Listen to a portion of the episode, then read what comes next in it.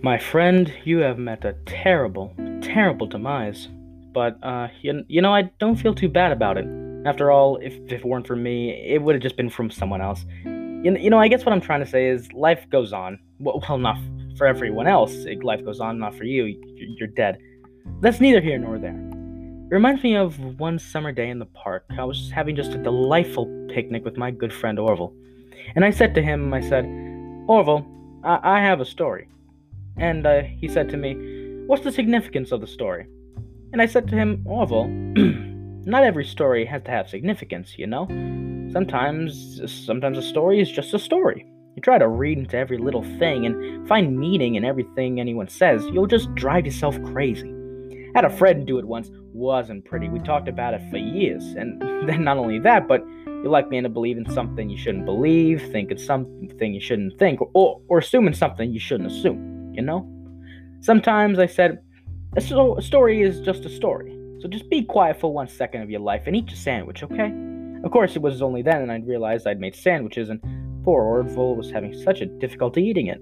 Elephants have those clumsy hands, you know? Actually, I suppose that's that's the problem.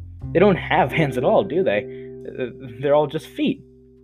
I couldn't imagine asking anyone uh, asking uh, to eat a sandwich with their feet now. If I recall correctly, there, there was a bakery nearby. I said to him, Orville, let me go get you some rye bread. Now, I'm unsure if elephants enjoy rye bread, but I assure you that Orville does. Now, this was on a Tuesday, which was good because rye bread was always fresh on Tuesday. They made sourdough bread on Monday and threw it out Wednesday, or rather, they sold it at a discount for people wanting to feed it to the ducks. And then, probably at the end of the day, finally they threw it all out. I don't recall. I do remember a man who would bring his son to the bakery every Wednesday and then go feed the ducks. He would buy all the sourdough bread, of course. You know, you're not supposed to feed the ducks sourdough bread at all. After buying it, not only being stale, it also swells up in their stomach and then they all die. At, at least that's what I've heard. You know, I've never saw any ducks die myself, but I did notice a substantial de- decrease in the duck population over the course of a few years.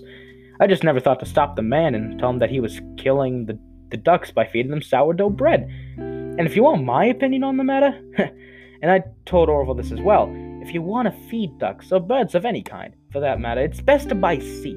I mean, when you think about it, breads of any sort don't occur in nature. They don't grow on trees or spring up from the bushes. I don't think birds know what to do with bread. What was I saying? Oh, oh, yes. So I th- brought Orville some rye bread. What a fine day it was.